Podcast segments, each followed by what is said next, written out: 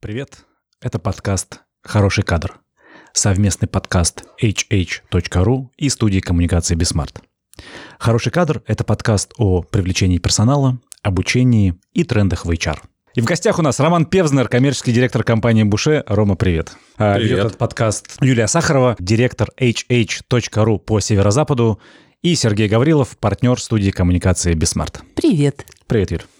Друзья, если вы слушаете, э, только включили, значит, этот подкаст и собираетесь э, его послушать, я рекомендую поставить на паузу, поехать на площадь Льва Толстого, зайти там в буше, взять капучино и малиновый вензель, и только после этого нажать кнопку записи, ой, не записи, а прослушивания и наслаждаться тем, что здесь будет происходить. Нет, не так, миндальный круассан. Вензель с малиной. Там А. вино есть еще. Вот, это был первый вопрос. Э, У Юли есть вопрос содержательный, у меня, мне кажется, более интересный. Ром, э, кофе или вино? А, вино. Вино. Ну все, все. И это был единственный вопрос, который я хотел тебе задать да, сегодня. Мальчики закончили, да? Можем по существу. В целом окей. Ну что, давайте поговорим. э, Опять мы в этом сезоне говорим в том числе и про туризм отчасти, потому что прошлый год был закрыт фактически для, для всего Петербурга, да, мало было гостей, мало было э, открытых мест, вообще я целый день, целый, все лето просидел дома, сейчас сезон начинается, приезжают гости, открываются кафе, снимаются ограничения, все вроде как живет. Вот мы поговорим еще в том числе и про это, как вы живете, как готовитесь к сезону, готовитесь ли и вообще есть ли какие-то изменения. Но об этом попозже, пока э, у Юли, наверное, есть какой-то вопрос вводный для начала, который хотелось задать сперва. Не один, прям целое много вопросов, и я бы хотела немножечко издалека зайти, потому что Буше – это специфическая очень такая сеть, она отличается от других и м, извне, по наблюдениям, да, и внутри, насколько я понимаю. И Ну, наверное, я не был внутри других сетей.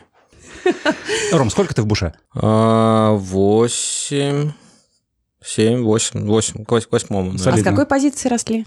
Ни с какой. Я пришел коммерческим директором, потом там просто немножко расширилось то, чем я занимаюсь, а потом в какой-то момент э, весь совет директоров Буше стал партнерами Буше. Ну вот можно я вернусь все-таки. Буше правда отличается, и я слушала и интервью, и общалась лично с Олегом Лега, который владелец и основатель Буше. И есть Да, такая вот специфи- знакомы. специфика и прошивка, а, отличающая Буше. Такое вот особенное, очень серьезное отношение к ценностям. И вот на ваш взгляд, все-таки в чем ключевые отличия Буше от других сетевых заведений?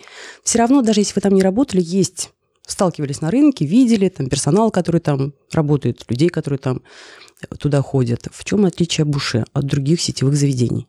Смотрите, я, а, правда, несмотря на то, что я сталкиваюсь, могу только говорить о своих каких-то проекциях и представлениях. Это будет не очень честно, потому что я не знаю, что происходит изнутри. Может быть, я столкнулся там с людьми, у которых, которые вообще никакого отношения не имеют к тому, как сеть видит своих сотрудников. Поэтому могу говорить только про Буше, ну, то, про что я знаю. Если говорить про Буше, то Буше э, компания, которая не просто в которой не просто ценности там что-то значит, а это компания, которая основана на ценностях. И, в общем, если вы с Олегом э, общались, то все, что он говорит, это полная правда. Он этим живет, и он так э, чувствует мир. И, в общем, этим чувством делится там, с нами, и на том, как он чувствует, основана компания. И компания основана на там, трех глобальных ценностях. Это профессионализм, уважение и вовлеченность. И я до прихода в Буше, в общем, там проделал достаточно успешную карьеру в э, западных корпорациях, поэтому и пришел, собственно говоря, не было у меня роста, и истории успеха с официанта до коммерческого директора нет. Я уже пришел коммерческим директором. А до этого я активно очень трудился в корпорациях западных, которые тоже очень активно декларируют то, что ценности для них что-то значит, да. А в Буше почему вы считаете, что это правда настоящее? Потому что я вижу, как э, ценности живут на практике. Потому что я, э, правда, знаю э, то, что люди в компании не являются инструментом зарабатывания денег. А вот план, KPI, там, их нет? Э, Слушайте, у нас, конечно, есть план KPI. Мы там не благотворительная организация и не, там, не знаю, что, что может существовать абсолютно хаотично. Поэтому у нас есть, несомненно, какие-то цели, к которым мы стремимся добиваться, но они скорее являются следствием там, того, что мы делаем, чем то, что мы должны достичь любой ценой. То есть, грубо говоря, будь хорошим, и деньги приложатся. Да, я вот очень верю в эту историю. А тебя, когда ты пришел, ценности зацепили? Или что, вот выбирая между, уходя из западной компании, выбирая дальше, да, свой путь, ты остановился на буше почему-то? А, Слушай, я пошел скорее из любопытства. Я на тот момент э, жил с девушкой, которая занималась э, рекрутментом и работала в еще одной крупной западной компании, а, которая занималась подбором персонала, и она мне сказала, слушай, сходи, там, знай какие-то мои переживания, потому что у меня очень хорошо складывалась карьера, но как-то вот э, как будто счастье было не очень в этом во всем. А Она сказала, что вот я вот с Олегом познакомился, он какой-то странный, но он отличается там от э, 99,9% наших клиентов. А Сходите, пообщайтесь. И я пришел к Олегу, э, и у нас такая интересная беседа. А я пришел с такой с позиции достигаторства, именно вот э, типа, что выше, сильнее, мы там круче всех, мы всех порвем, потому что это, в принципе, там философия, в которой отчасти меня воспитало э, там мое детство купчинское, отчасти, в общем, оно очень хорошо было поддержано там корпоративным бизнесом. И я вот с этим вот таким пришел, что типа так как бы Всех порвем. да, а, всех порвем. Когда Олег спросил меня, там, ну, я не помню, что конкретно, что хочется, и вдруг в какой-то момент мы с ним заговорили о любви. Там, что такое любовь, и там, что там, я люблю, что он любит. И это было, в общем, достаточно радикально и оставило такой сильный след во мне. После того, как я оттуда вышел, я помню, что я еще сидел какое-то время в машине и думал там, в общем, что что происходило.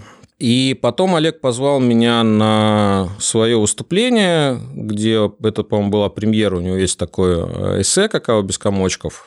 Вот. И, собственно говоря, это была премьера, и она тоже была такое посвященное скорее там, чувствам, смыслам, чем э, чему-то большему. Ну и как-то потом вот э, мы год общались, встречались, практически как э, люди, которые находятся в отношениях, потому что этих встреч было много, обсуждали и как-то видимо, проникались друг другом. И, собственно говоря, в какой-то момент я понял, что там то, что, то, о чем мы разговариваем, мне гораздо ближе и интереснее, и в этом есть э, гораздо больше глубины, чем э, в том, чтобы делать то, что я, собственно говоря, на тот момент делал. Я правильно поняла, что год прошел с момента первой встречи до момента выхода в Да, компанию? да. Люди думали, что я биограф Олега. Я на тот момент ходил в э, ко- костюмах с галстуками, да. Там те люди, которые уже работали, думали, что я биограф Олега. Я вот все-таки хочу поглубже покопаться, потому что, Роман, вы коммерческий директор, человек, который отвечает за деньги, за коммерцию, там, за бизнес и Да. так далее. При А рассказывает нам про любовь и счастье, рассказывает про любовь и счастье, при том, что когда об этом говорит про какао без комочков, про любовь, про смысл владелец бизнеса, тут, в общем, ему так и положено, все нормально. А у вас, как вот в вашей голове и в вашей практической работе увязывается и вот ценность, которая есть, больше, как вы говорите, в которую вы верите, с тем, что необходимо деньги все-таки делать? Сейчас мы выведем тебя на чистую воду. Да-да-да. Слушайте, а хорошо увязывается, а в чем конфликт? Можно на каких-то примерах, может быть, кейсах? Ну, смотри, ценности обычно проявляются в условиях конфликта, мне кажется, да, то есть когда все хорошо идет, э, деньги зарабатываются, э, люди работают, вообще проблем нет, да, тогда как бы не- нет Думаю, столкновения. что Когда есть дефицит нет. чего-то, Думаю, что, Сереж, вообще ровно наоборот. А, В моем представлении. Ну, например, если взять, опять же, мой опыт, я не знаю, как а, устроена жизнь во всех других компаниях, но там тех компаний, в которых я работал, преимущественно американских, а, они были очень а, успешны. Ну, прям до сих пор, я думаю, что входит большая часть из них там в топ-500. При этом с точки зрения там ценностей, там как раз э, в общем, там культура была такова, что проявлялись антиценности, потому что люди всегда как бы были в таком немножко соревновательном положении и типа такие как бы нужно показать, что мы самые пиздатые на фоне кого-то еще. И там нужно показать это в принципе любым путем. Так мы же, может, просто другие ценности там. Там оранжевого уровня спиральной динамики. Достигаторские такие, здесь другие. Наверное, да. Да, это очень, кстати, правильное э, замечание, потому что я реально там, исходя из своих ценностей, обесцениваю ценности какие-то другие. Да, они просто другие.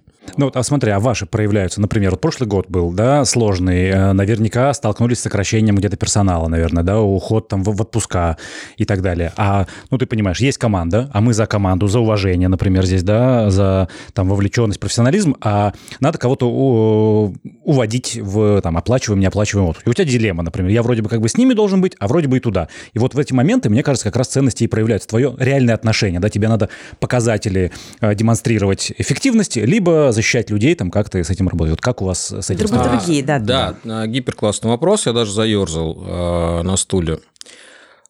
На самом деле, я просто, наверное, вот самая будет э, иллюстрирующая история того, как, как все происходило.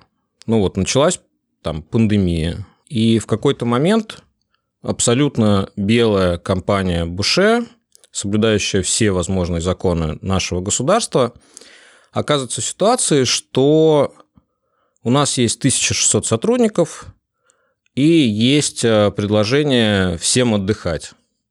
И есть какое-то большое количество инвестиционных проектов, потому что мы там э, развиваемся на собственные деньги, которые еще не, э, собственно говоря, не приносят деньги, а являются инвестиционными проектами. И там это наша какая-то ошибка, в том числе как там, менеджмента компании, что у нас не было подушки глобально. И мы оказываемся в ситуации, когда у нас, в общем, как бы есть люди, сотрудники компании, и нету денег – и есть как бы вот это вот э, там щедрое э, предложение как бы всем отдыхать. И я могу сказать, что там у меня за прошлый вот там год, за какие-то там первые три месяца пандемии я три раза болел ангиной, а, что со мной бывает исключительно как бы как проявление психосоматики.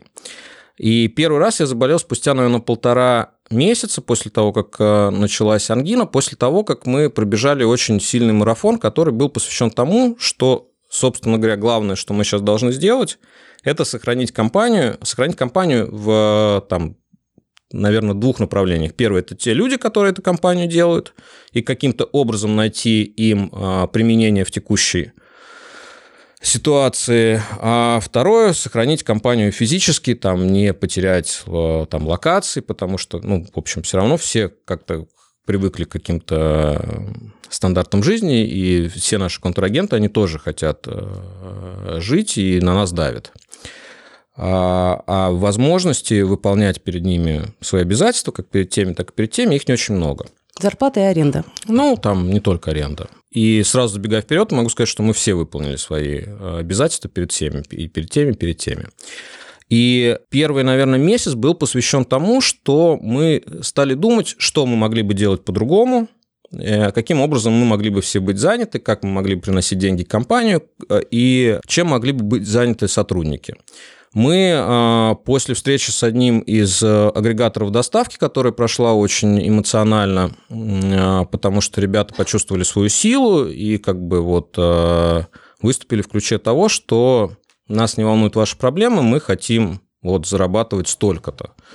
А это зарабатывать столько-то, это минус для нас. Комиссию я, большую запросили, да, да? Я очень эмоционально сказал, что нахрен, мы запускаем тогда собственную доставку, и мы в течение недели запустили собственную доставку, в которую трудоустроили, э, наверное, человек в итоге 200, что немало. А нам, надо сказать, э, сильно помогли какие-то ребята.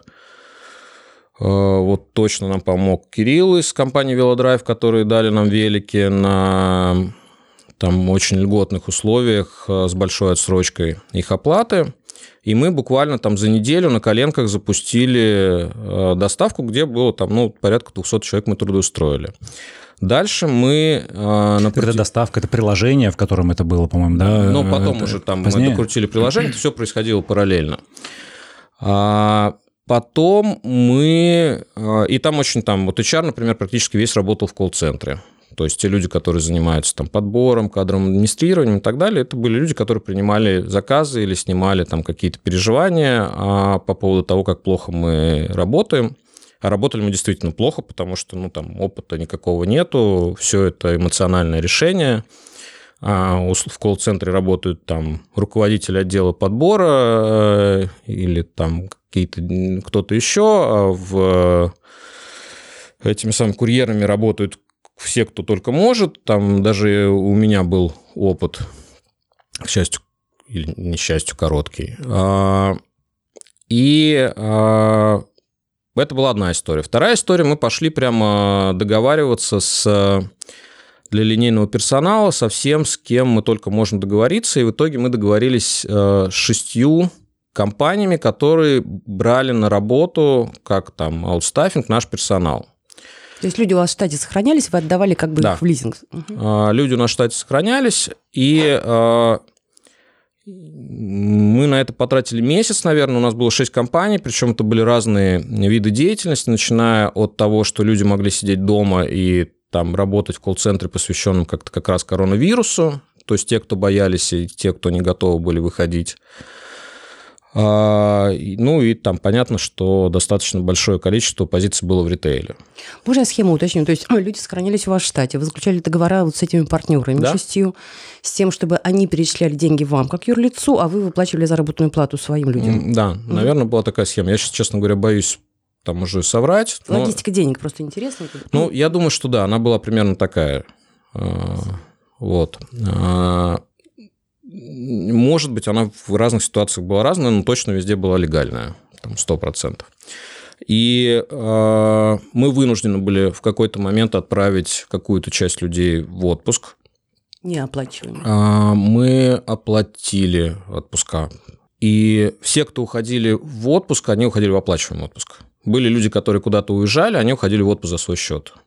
Но даже им в итоге э, мы заплатили там, какие-то деньги. Какая люд- Какой процент или часть людей уволилась все-таки из компании?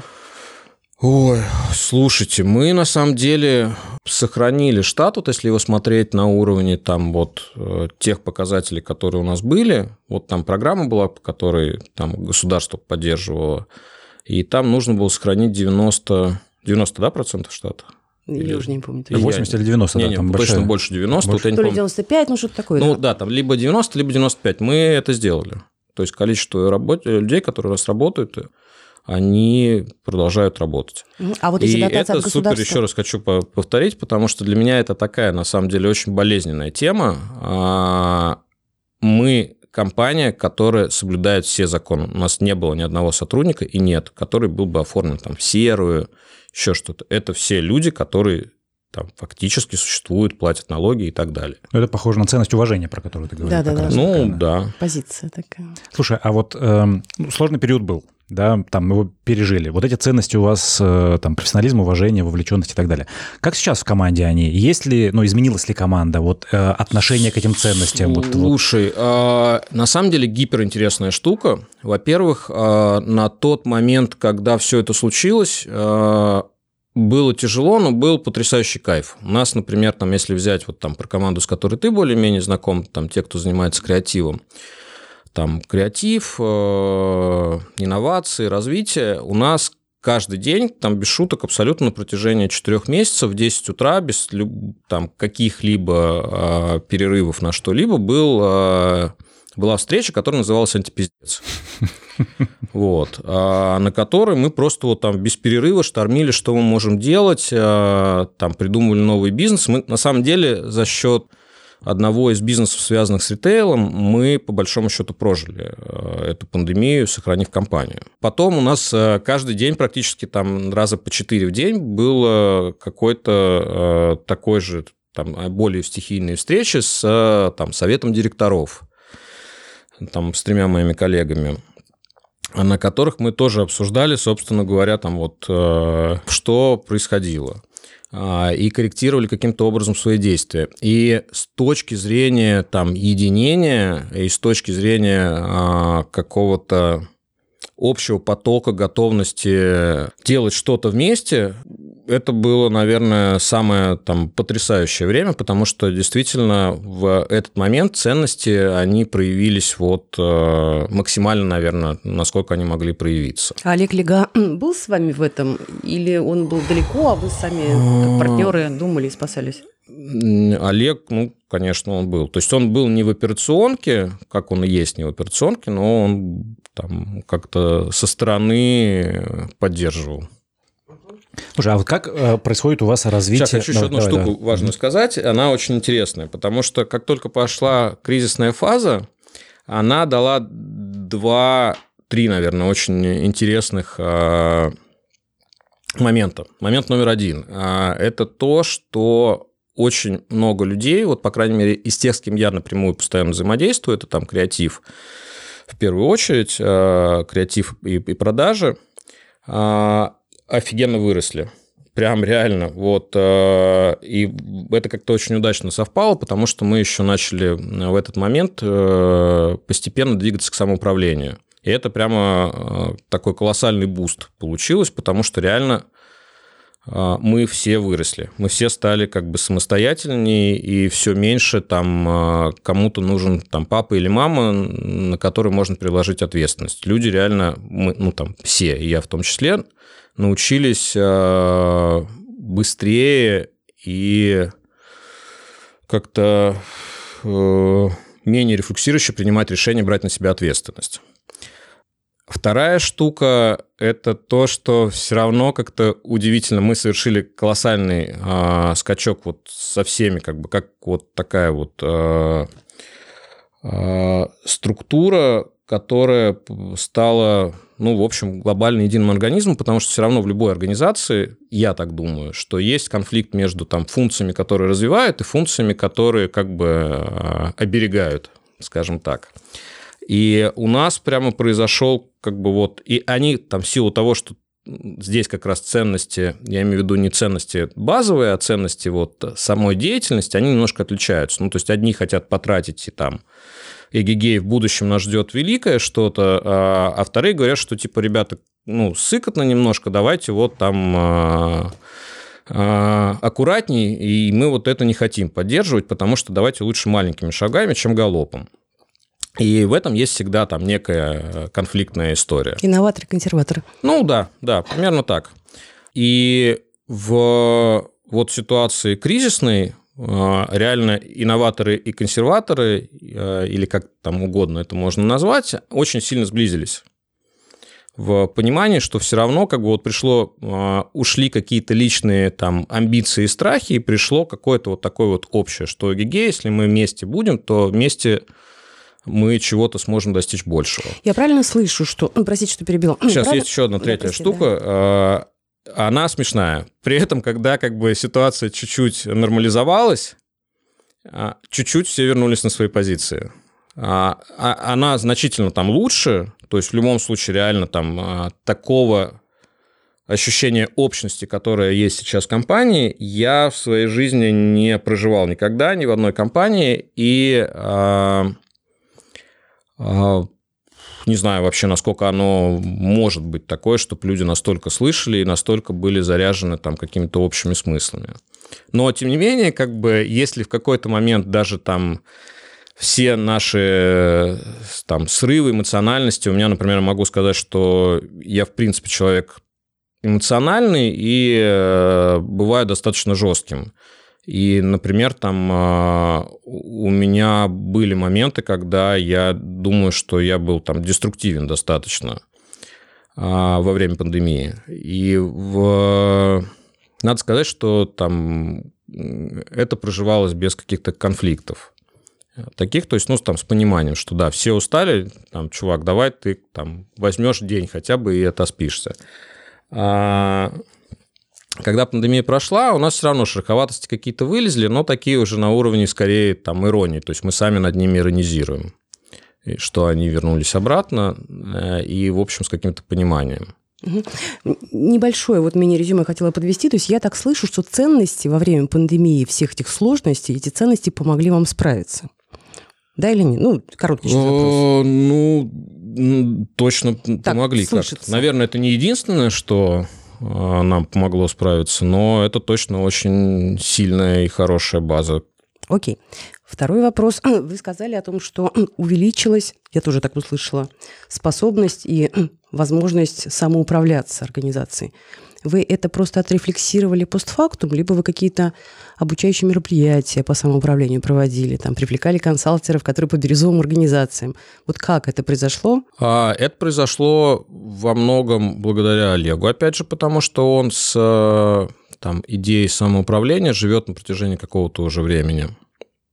И он ее вкладывал, и тут вот, в общем, ну, как-то почва проросла потому что на практических действиях стало понятно, что это вполне себе работающая штука, и не надо ее бояться.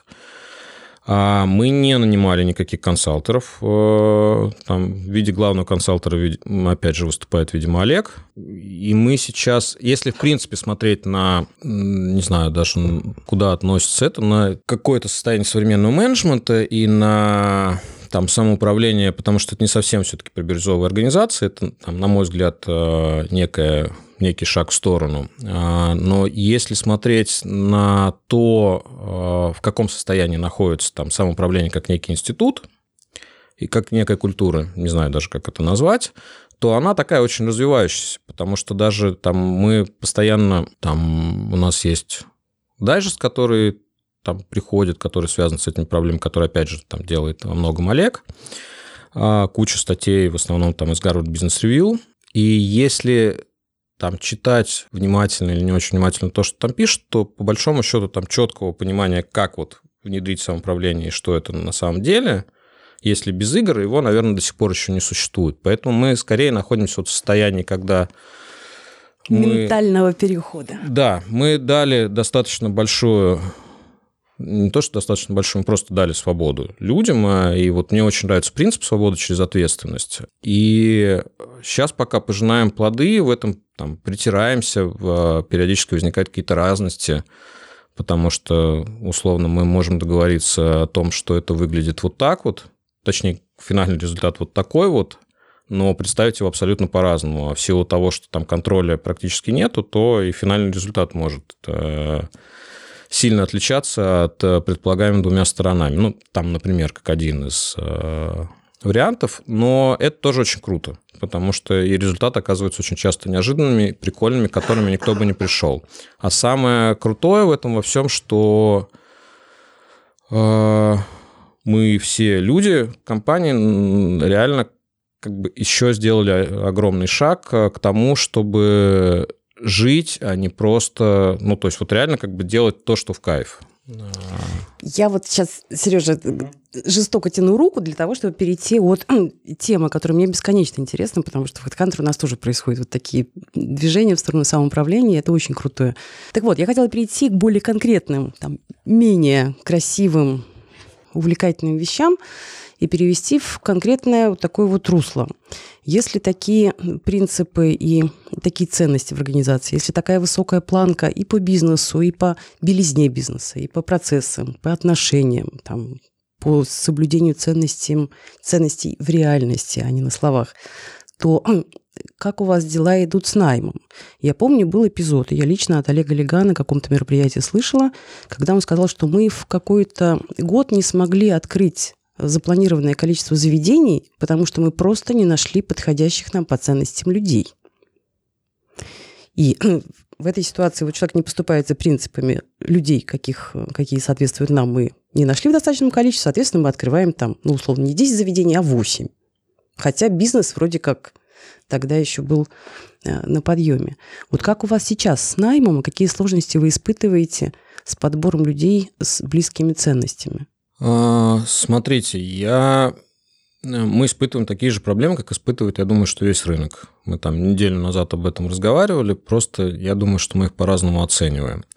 Я всегда топлю за то, чтобы в компанию приходило как можно больше молодых ребят прямо вот там а, любого возраста молодых, потому что мы берем в том числе там а, на лето будем брать а, школьников. Я знаю, это великолепная ваша практика. Да, и понятно, что эти ребята, которые приходят, они еще там, ну, не все сформированы, наверное. Я думаю, что даже... Не испорчены. Слушайте, ну, по-разному мы там, я понимаю, что я, например, не до конца сформирован еще, хотя я уже достаточно взрослый. А, и там мне очень много чего интересно, в том числе и того, что, может быть, портит. А, поэтому, а, но в любом случае люди, которые приходят с меньшим опытом, любым, они гораздо больше открыты там, чему-то новому впустить в себя. И с этой точки зрения я, э, мы не то чтобы там вот ищем э, и спрашиваем на собеседованиях, типа, вот, чувак, ты там вовлеченность для тебя является ценностью. Оцените от 1 до 10. Уважаешь ли ты меня, да? Уважаешь ли ты меня, да. А, и мы скорее там берем людей, у которых есть желание. То есть я вот всегда со всеми а, своими ребятами, с кем мы работаем, а, для меня это там ключевая история. Есть ли желание, есть ли драйв, есть ли а, там огонь делать что-то. А, и может ли это что-то иметь а, отношение к тому, что мы делаем. И если есть, то мы берем человека. То есть, скорее, это история не про ценности, а скорее это история про вот ну, хотя это тоже может быть как ценность. Я вот все пытаюсь заземлить, потому что мы хотим брать людей, у которых желание, драйв, огонь угу. там и так далее. Мы их на что призываем? Приходи, дорогой подросток, например, либо там молодой человек, 18, 19, 20 лет. Приходи с желанием, огнем и драйвом э, убирать посуду, выбивать чеки. Вот как вы это подаете? Потому что функционал-то, в общем-то, ничем не отличается, угу. по большому счету, от других общественных заведений. Да. Угу. Все же хотят не продавать сладкую воду, а менять мир, да? Как вы меняете его? Как На вы что зовете? Ну, мы, во-первых, а, даем понимание того, что, в общем, даже если ты а, убираешь а, туалет, то ты тоже в некотором роде меняешь мир. Есть такая очень там старая избитая, не знаю, притча. Про уборщицу. Про этом, уборщицу, да. И а, это первая история. Про то, что там классно существовать в том, что ты делаешь, и классно понимать, что, каким образом это влияет на окружающий мир и людей вокруг тебя. Ну, правда, на, там, это же очень банальная история. Неприятно убирать туалет, но как бы приятно понимать, что человек, который пришел, там не будет насано, ему, скорее всего, будет приятнее, чем наоборот. А, вторая история, что у нас есть возможность а, там реализовывать себя так, как хочется. Потому Помимо что... основной работы. А, это может стать основной работой. Ну, там, вот Сережа знает больше, наверное. Например, там в какой-то момент мы стали снимать кино, в какой-то момент мы стали, запустили свое креативное агентство, которое работает в том числе уже не только in-house. И, например, у меня там есть а, Олег, который пришел а, работать менеджером мероприятий, а сейчас снимает уже третий фильм. И там есть вероятность, что там мы сейчас выйдем на полный метр. Это там тоже как бы то, куда пошла его энергия, и то, чем реально он хотел бы заниматься, и вот оно как-то совпало, хотя он пришел там работать, э, делать какие-то мероприятия, связанные с булками, ну, условно. Ну, это тоже линкует с системой самоуправления. То есть да, есть энергия у человека, есть интерес, он берет проект, развивает. Несомненно. Наш директор по новым проектам, э, там, инновациям, человек, который, в принципе, оказывает э, уже колоссальное, влияние на компанию. Егор пришел 4 года назад, там, 19-летним э, пацаном, который работал официантом, и как раз вот он тут у нас было выездное совещание с ним и с Олегом, а, и Егорушка вспоминал, как он вот там убирал туалет, и что как бы сейчас ему нравится больше, чем тогда, когда он убирал туалет. Удивительно. Слушай, а вот вы через это все транслируете, вот идею питерскости, да, потому что вот этот Питер у вас такая... Э, слушай, нам ее очень сильно приписывают, угу. и, видимо, есть что-то в этом, потому что мы, ну, действительно, там, питерская компания, мы ну, здесь... Питер Байбуше назваться... Да, большинство состоялось.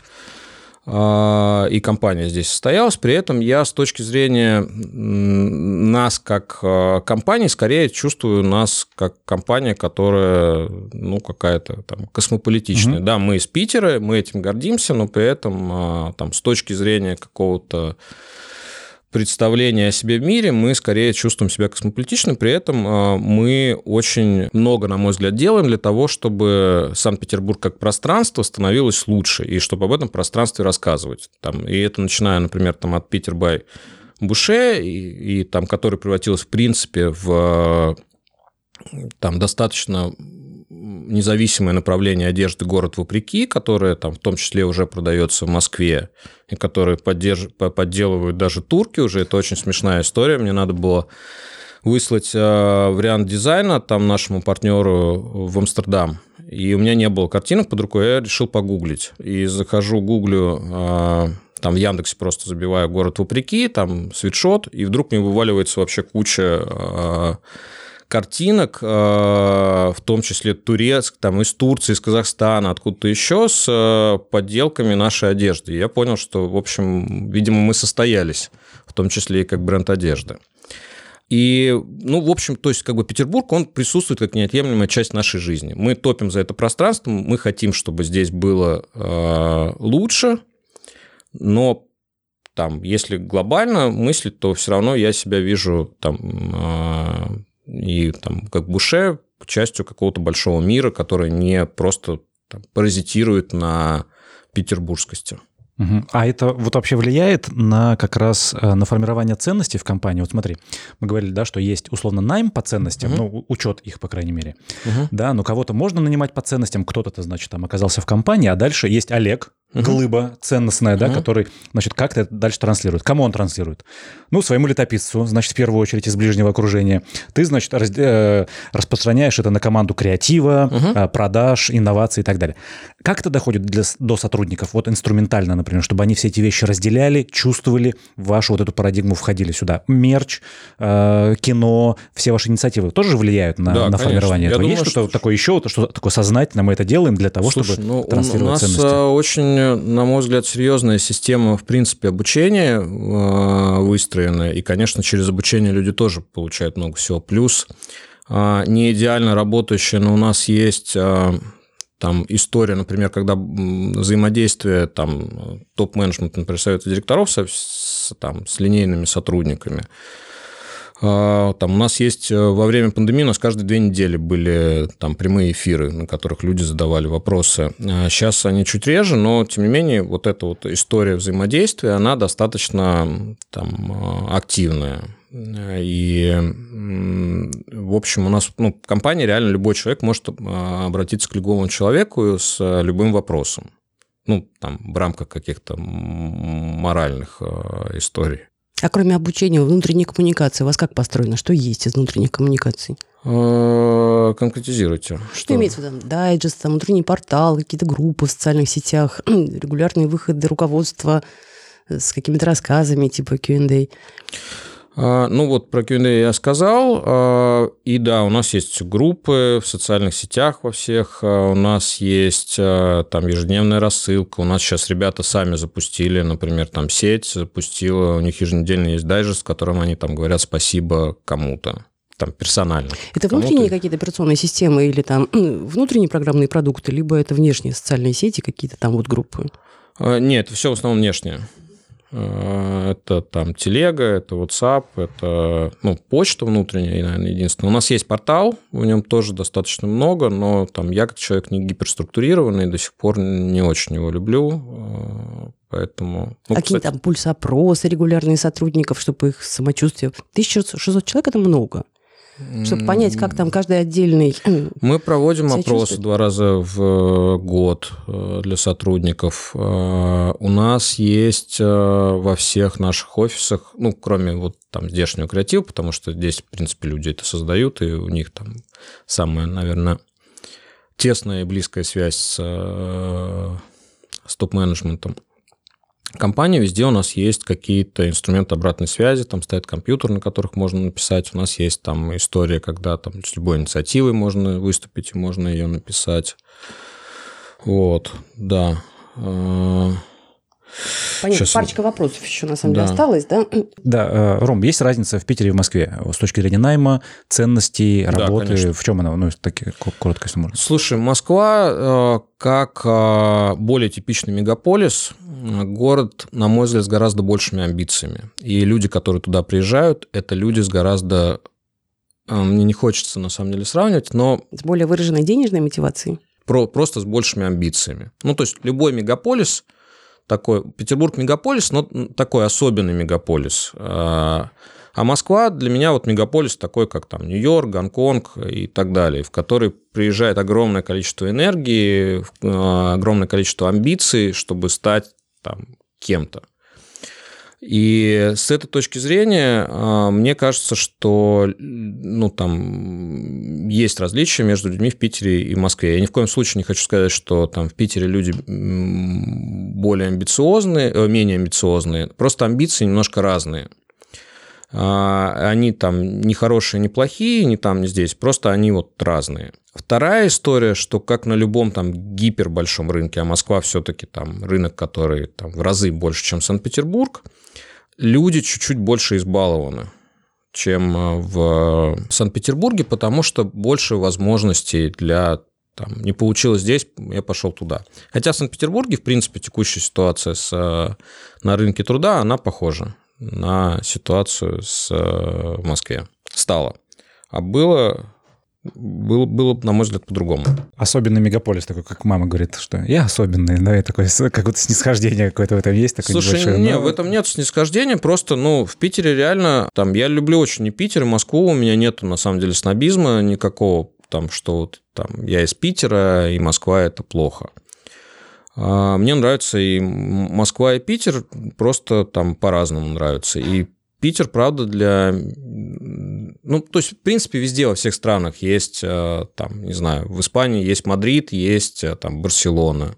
И Барселона, наверное, с некими там большими амбициями. Там в Италии есть Рим, есть Милан. А, то есть, ну, везде где-то там больше про, не знаю, про культуру и про поиск себя, а где-то больше про успех. И Москва для меня город, который больше про успех. У меня ну, вопрос сейчас вот важный, вот прям важный. Возникает ощущение, что если 2020 год, когда пандемия, это как вот на войне, то есть все вкалывают, и ты ни на что не обращаешь внимания, люди там 24 на 7, борьба, нам нужно справиться, спастись там и так далее.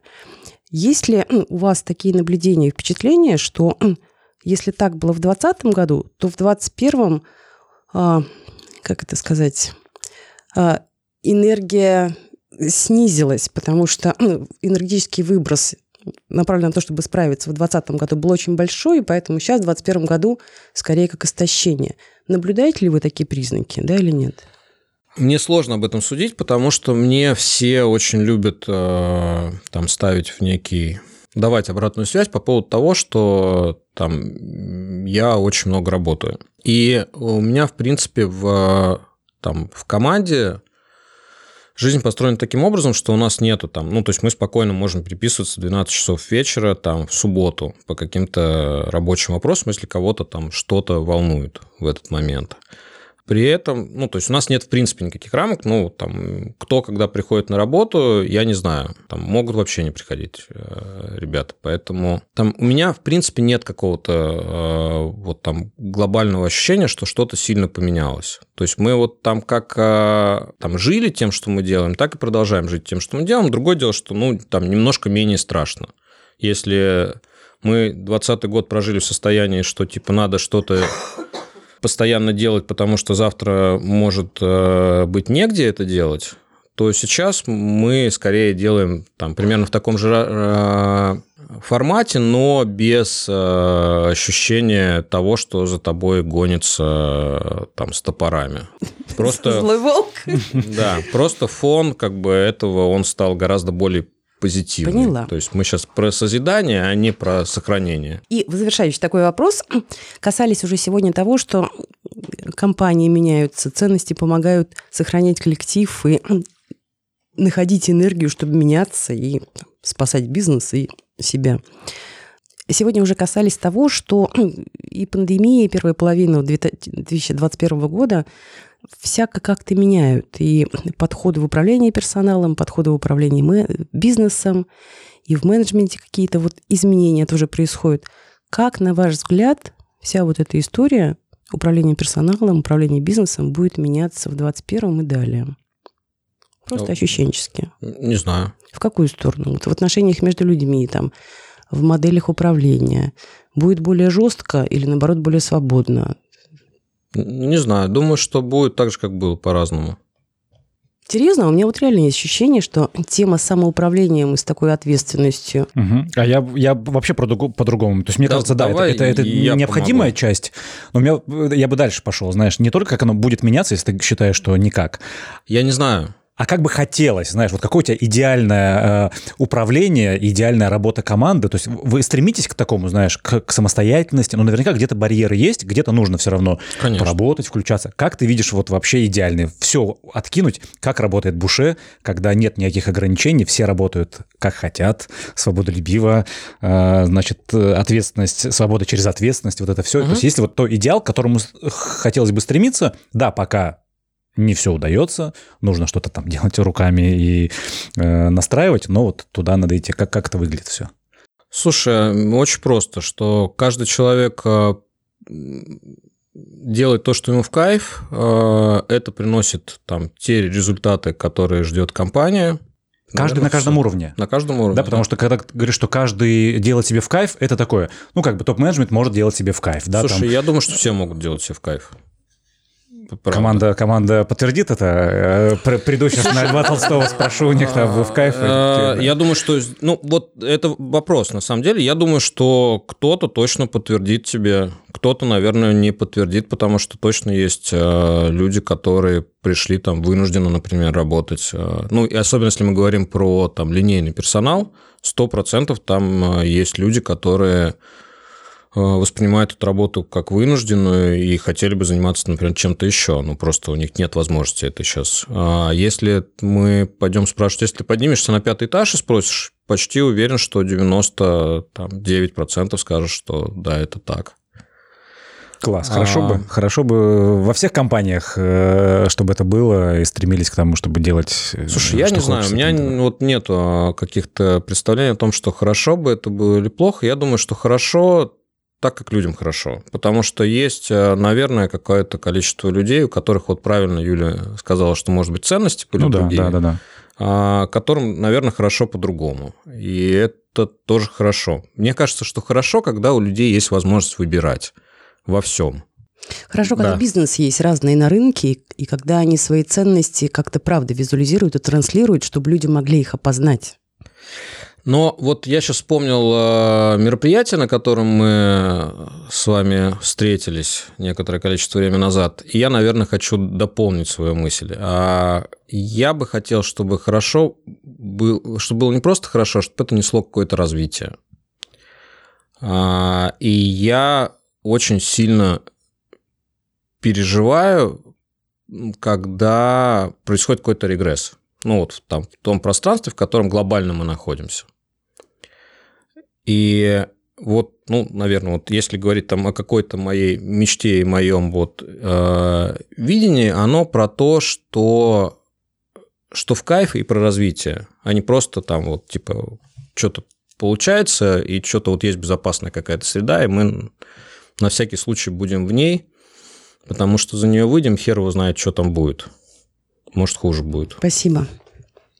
Да, спасибо. Я очень боюсь, э, знаешь, на, про развитие уходить сейчас в плоскость э, властей, благоустройства города Петербурга, потому что очень там много есть вещей, которые хочется обсудить, но это мы сделаем в другом подкасте. Да, мне, мне тоже очень хочется там, много чего Там, обсудить, да, поэтому... правда, много вопросов с точки зрения ценностей, развития и всего.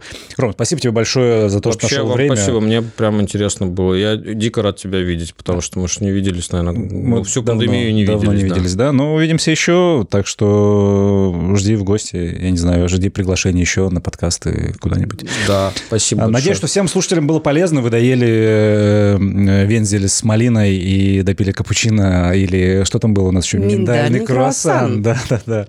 В общем, э, а, Друзья, спасибо всем за прослушивание. Спасибо нашим сегодняшним участникам. Это был подкаст «Хороший кадр», подкаст о привлечении персонала, обучении и трендах в HR, подкаст, который делает совместно компания hh.ru и студия коммуникации BeSmart. До новых встреч. Пока.